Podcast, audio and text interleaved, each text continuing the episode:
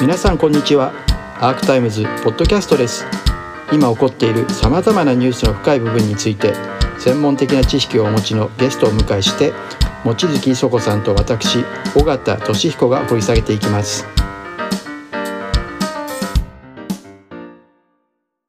細かい話はできないけど統一地方選っていうのを前にあのご自身がこう周りの雰囲気とかを候補者の人たちの話とか聞いててもそういう空気っていうのは変わってきてる。百席ではないですけれど、挑戦しようっていう女性は増えてますか、うん、あの杉並区ではもちろんそういうあの、えー、と機運というか風を感じるし、うん。全国的に見てもやはりあのこうに20代の30代の方を応援する、女性の候補者を応援するプロジェクト、はい、ね、農場さんがやってるね。ね。あのああいうプロジェクト、トが生まれてくるとか、はい。やっぱりいろんな可視化が進んでいるなと思うし、うん。そのなんでその女性がこういったいわゆるドブ板的な選挙っていう、まあ、ことがそもそもあのやりにくいしできないし、でもまあそもそもそのドブ板的な選挙私があの全く得意としなかったね、うん。あの選挙。選挙。で大体そういうつながりがないですからね。はいはい、あのでそういうこうそういうことができない人たちが、まあ、新人とか新しい方とかそういうツールがないわけですよね、自分の,、ねあの自分の親とか自分のこう、はい。あのしなんだっけあの地盤を引き継ぐみたいなうんうん。ことだったら別ですけども、うんうん。そうじゃない人がやっぱ政治に入れないっていうのは、もうそれはもう日本の大きな損失だと思うので、あのそれこそ逆にですねこういうのがなしであのこう挑戦できるのが、まあ、一つはまあ地方議議会っていうのはすごく、はいあのいい場だと思うしそれをやっぱりどんどん女性候補者、男性も含めてですね、言っていくっていうことが重要かなと思うんです。うんはい、山までのやり方は嫌なんだと、だからみんな選挙に行かないんだと、うん、あの投票率も低いしね、うん。はい、うん、そういうだからやっぱりクリエイティビティというか、あのまあ杉並区でも今日まさにですね、共同凱旋といって、いろいろなもう党派とか、あの政策、あの何て言うのかな、いろんなあの政党とかを超えて、うん。10, 人から20ずらっと並んで、やっぱこれはもう政策でつながってるんです。ビジョンとか政策でつながってる人たちが共にね駅前で話すでトークみたいになるわけですよ。そうするとやっぱりあの候補者がいつも一人でマイク持って喋ってるよりも、やっぱりこうあのエンターエンターテインメント的な要素もできてくるし可視化されるわけですよね、そういうことをなんかねあのぜひ自分も一生懸命あのその一条一条になりたいなというふうに思っています、ね、そのそもそものところでね、一時帰国中に、まあ、人の、ね、誰かの選挙を手伝ったりとかしてる時に、何かの表紙にじゃあさっちゃんが出ないって話になったとこれどういう実際どういう感じの話だったんですか？そのもきっかけそうなんです。あの本当にたまたまなんですけどちょうど今の時期にあの桜桜の時期よりちょっと前ぐらいの時に私京都であの、えっと、初めて選挙の応援っていうのを初めてそれ初めてだったんですあやっぱり応援も初めてだった初めてなんですよでも残念なのは、はい。海外に住んでるとあの在外選挙っていうのはあって、はい。はいうんであれ大変なんですよ。大変なんですあの大使館まで行かなきゃいけないので。なので日本の人にはもう近くの学校で選投票できるって羨ましいと思ってもあの事前に首都まで行かないといけないですから。事前にいろいろ手続きしてなんかその選挙認証みたいに取り寄せて、そう。自分の元住んでた自治体から大変なんです送ってもらって、登録した前で。ね上で大変なんですでで例えばそれこそですよあのなんだっけもうあ私はたまたま、まあ、アムステルダムとかね割とちっちゃい国あのオランダとかベルギーでちっちゃい国住んでたとはいえ、うん。これ大きい国になると、うん。例えばドイツに住んでる人はベルリンまで行かなきゃいけないんですよ。そうですね。ありえないです、あのほとんど。だから投票率低いんですね。まあうん。それはいいとしても、っていう中でなので私はあの海外にいられる。て京都のうん。選挙選挙の応援応援に行ったんそうですね。だからいつもいつも選挙の応援やりたいなって思ってるのにそれはできないわけですよね。うん。なのであの今その時は、まあ、あの行こうと思って行った時に、あのこの杉並区の話になったっていう、そまあ、そこで話になった。京都でその話杉並であのそれはまあ杉並区であのそういう候補者探してるっていうのはあってさ私例えばその時京都にいたりして、うん。京都から帰ってきてあの帰国する前にじゃあ一回杉並に行こうかって言って、あ入ってそこで話をした時にじゃあさっちゃんが出たらどう？うん。でそのもうそれはね言われてたんですけどもあのじゃあ本当にもうもう3日後にはポスターの撮影をみたいになっちゃってすごいねすごいだから結構急いで決断しなきゃいけなかった。え出ないって言われてその場でその場で割割とやってもいいよって感じだった。さすがに10日間ぐらいはありました考える時間が。はい。ただやっぱりあの杉並ですごいなと思ったのがここのパワポにね出てくるんですけどあの貞子さんが出る前からやっぱり杉並区民が田中区長に対する例えばなんだっけコロナの最中にこう、あの、関係業者とゴルフ行ってたとか、うんまあ、ある種こう、長期政権化して、まあ、ダメなわけですよ。そういう意味では。本当に市民のため考えてるのかって、あの、児童館全般含めてですね。で、それに関して、つ杉並区民の方がその政策要望集で発展させて、それが里子ビジョンになってた。だからはいもともと、もっともっとここをこう変えたいっていう、で、今の区長だったら何も変わらないじゃないかっていう、そういうこう区民の連帯と思いっていうのが結構、あの、もう里子さんが出る前から、こう土台みたいなのがあそういうった。ね、団体があったわけですから、はいそれでこの写真は印象的なんですけど、うん地べたに座って手を振ってるっていうのこでれもね、すでごいこれがびっくりしました。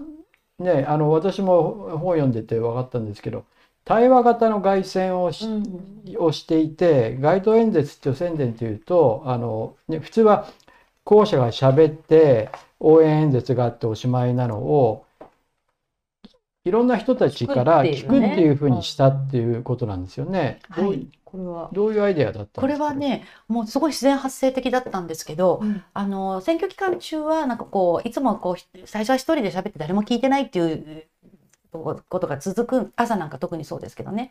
でも夕方になるとみんなやっぱり少し余裕があって、帰り道荻窪駅とかああの何度もやってるとなんなんか同じ顔の人が何度か来てくれるようになったり、ああの人この間もいてくれたなみたいな。うんで、そういう人たちはしあの運動、運動とか応援者じゃないんですよ。うん普通の帰り道の人。で、それで、あの、この間も来てくれましたねって言ったら、あの、どう、なんで、なんで来てくれたんですかとかいうような話から始まったら、まあ、実は保育士でとか、あの、もしくは保健師でとか、学校の教師をやっていてとかいうような、あの、女性が結構話し始めてくれたんです。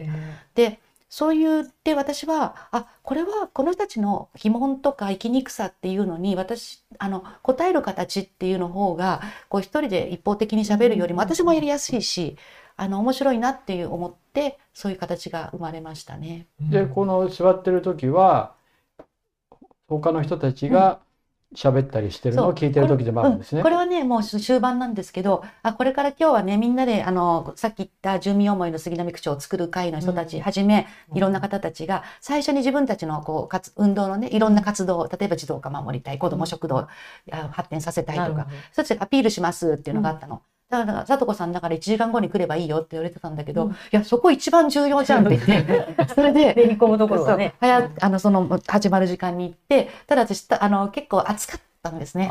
議論の場が。あ、違う、ばあ、その気温が。気温が。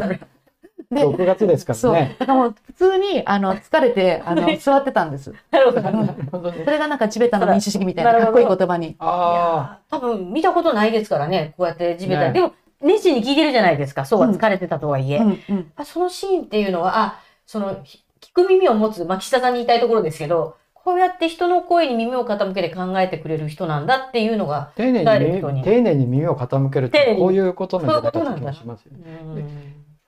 もう一つ印象的なのは一人凱旋って言ってボランティアが声を出して呼びかける人黙って立つだけの人って私いいなと思ったんですけど テーマソング流す人。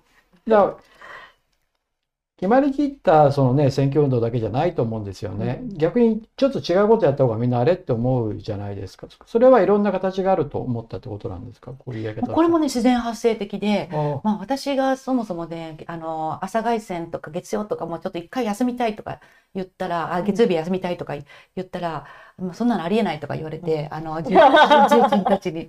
で、いや、ありえるでしょ。全然あり得るよとか言って。それで、そしたらじゃあ、佐藤子さん毎日どっちにしたって一人の校舎っていうのは一つ、一つの駅にしか立てないんだから、だったら私たちがみん一人みんな自分の駅で立とうよってなって、うんそうするとやっぱり今までの選挙運動やってきた人たちはそんなの意味ないよみたいな話もあったんです。そんなことよりも本人のところにみんなで行った方がいいよって、うんそれもありだと思うんですけど、うん。でもその特に女性たちが始めたんですけど、うん。でもみんなやっても別に止めないよね。やっても別にやってもいいよねってなって、はい。ポスターをもを持って。であのそうしたらそれがねん。本当に、あのやっぱポスターって人の家のねあうん。の貼らしてもらうみたいな、あれすごい大変なんです。うん。あれね自自分分ののくださいっていうのを一つと、うん。うん。っていうのはやっぱり例えばその支援者例えば自民党なり公明党なりあの立憲民主党なりその支援者しか貼ってくれないわけですよ。そうすると私みたいな人の貼ってくれる人がほぼほぼいないわけなので、うん。そういう中ででも駅前っていうものすごい場所で、うん。ポスターを1時間持つっていうことがすごいインパクトだっていうことに後々になって気づいていくっていうね。もう一人街宣はもう皆さん他の選挙でもぜひね、あこれやった方がいいですよね。アイテムとして。思いました。19地区ある場所にみんなが分担して散って、さとこさんはいないけど、うん。でもこう、素人ながらに皆さん動画で、あの、デモクラシータイムズで見させていただきましたけど、うまいですよね。あの、自分の児童館への思いとか、田中区長への思いっていうのを、つらつらと男性も女性も言うんだけど、そういう人もいるけどそれが黙黙ってる。あ黙ってる人人もいる。でも、いろんなやり方でも面白いな。で、この人たちあ支える人ね支えてるさとこさんってどんな人だろうっていう確かにイイメージがかきたてられるというか、うんうん。だからなんそれはかし面白かもね自分のまあ例えば西将棋使う人だったら、まあ、ポスターこうカバンに入れてってうん。会社に行く前とかにやる。行く前とかにやる。帰ってきた時にやるんですよ。みたいなね。そういうこうなんていうのかな。無理のないうん。うんそうあれはいいでなね、この選挙期間中も公約をさっきのね、あの公約を更新、バージョンアップして、バージョン0がバージョン3までなったってい3までそれはその場で聞いてていいっていうものをどんどん取れてい取り入れていったんですね。そうですねうん。そのいろんなあの外線だけじゃなくってやっぱタウンミーティングって言っていろんな地域の課題に取り組んでいる方たちの勉強会とかにどんどん出させてもらってたんですね。その昼間っていうのは。そうするとやっぱ福祉の現場だとかうん教育の現場だとか、子ども食堂の方たちとかからお話聞くわけですよね。そうするとあそっかって言ってあのでみんなでちょっと話し合ってここ変えようっていうような感じでバージョンアップしてったっていう感じですかね。ね、でこの気づいたそのうん。日本の討論を避ける文化。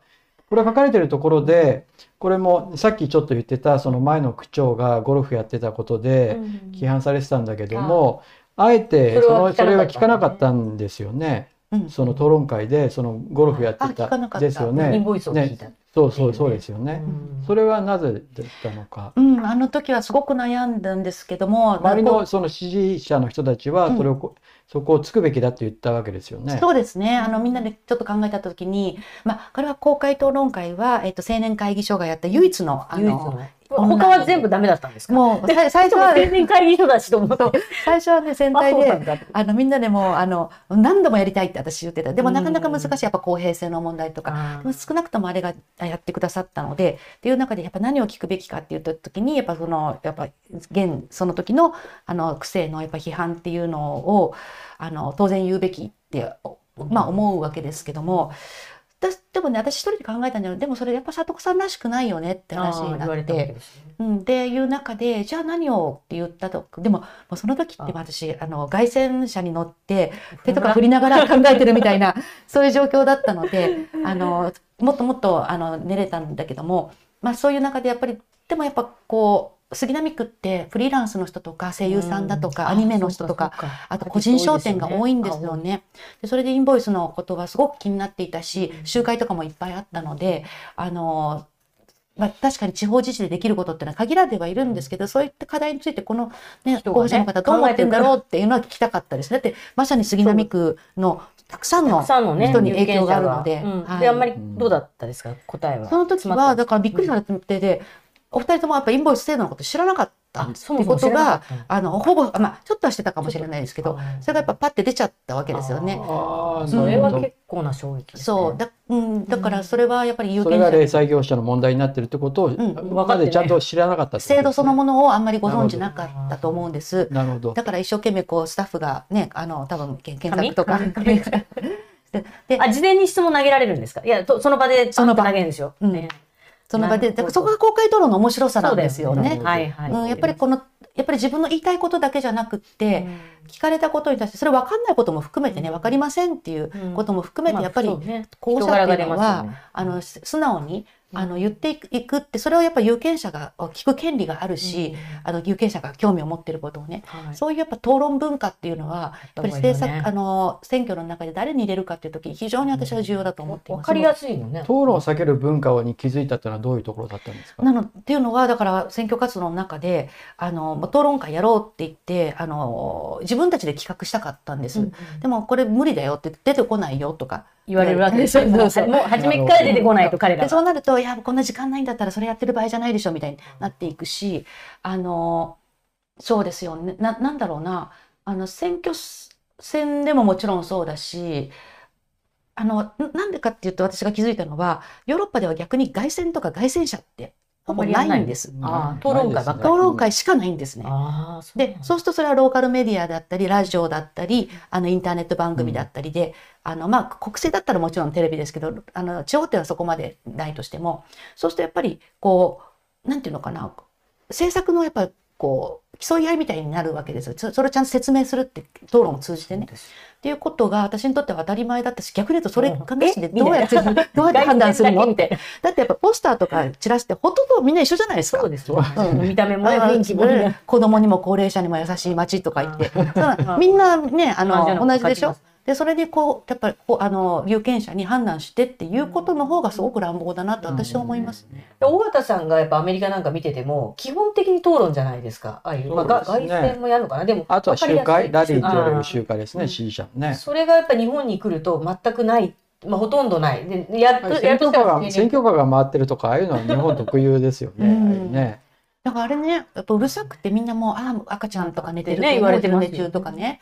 で、あれでやっぱ選挙行きたくないって思う人いるんじゃないかな、私。確かにね。う。ん、それよりも、シャットアウトしたいっていうそういうもそう、ああ、またうるさい選挙が始まったみたいなね。ううん、だからすごくあの残念ななんかこう連鎖だなと私は思いますけど、あの青年会議所のは YouTube 配信とかされてるんですか？やったあ、やったんだ。う。見れるんです5000ね。人ぐらい見たら5000そうなんですよ。それが結構影響したんじゃないかと思う。そうです。よねあれは水曜日だったんですけど、うんあなんかねやっぱあれを機会にやっぱ変わ潮目が変わった。っていうのは本当に。うん、あの思いました。白目川ってどういうところで感じあのねこれわかんないんであのわわかんないんです自分ではあまりわかんなかったんですけど、まあ何回かあったんですけど翌日に荻窪で凱旋朝の凱旋しあ荻窪駅って人が多くって、うんはいはい一番殺伐としてるんです南区の中で の柔らかいんですよ。その空気。その人が「いや私実は職員だったんですけどあの昨日のインターネット番組見ました」みたいな言ってきてくれたり。ねほ。ど次のもしかして自分のボスになるかもしれない人が出てる。元職員それと元だったの。元でああでもでもあなたが言ってること違いましたよって言ってくれたのその人は。ああそうなんですうん、かあのでも私もやっぱり癖に入るまではってやっぱり誤解してたこととか知らなかったことやっぱり山のようにあるのであの今でもそうやってあの学び続けてるんですけどあのそういうことを聞いたりした時になんかこう潮目が変わったっていうのはその後の凱旋も、まあ、木金しかないんですよね木まあ、あと金もうどうか。直前水曜日やる。多分ね講師の方に聞くとそういう空気が変わったのは分かるって言いますよね結構。みんなね。当選する時は。うん私なんか全く経験ないけど、うん、なんかやっぱり様子が、うん、聞いてくれる人がうん。やっぱ最後の2日間3日間増えたしね。なるほど。うん。それはあの、その青年会議所でやった時は、まあ、規模、あの、入れる人数制限されて思いますけど、まあ、300オンラインだった。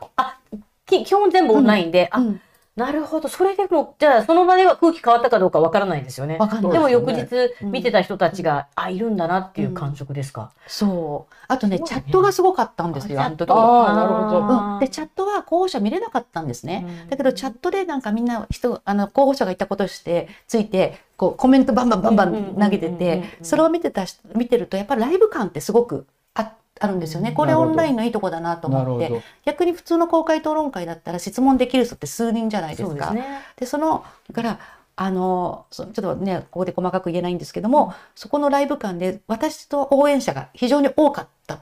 あー見ててね。そう。なるほど。何？うん、でそのでそういう人たちがたくさん見てくれたのかもしれないしあの討論を聞いてね。聞いてね、その後、あやっぱこの人だなと思ううん。すごいですね。やっぱ YouTube は強力ですね。はい。もうこれは本当にどんどん生かして使わないと。我々の番組もすごくチャットが多いんですよね。あそうですか。だからいろいろね、今も皆さん書かれ書いてくださってると思いますけれども。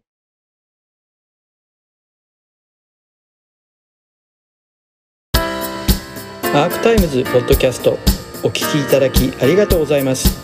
他にも様々なエピソードがありますので、ぜひお聞きください。動画は YouTube 上のアークタイムズチャンネルでご覧になれます。こちらもぜひご活用ください。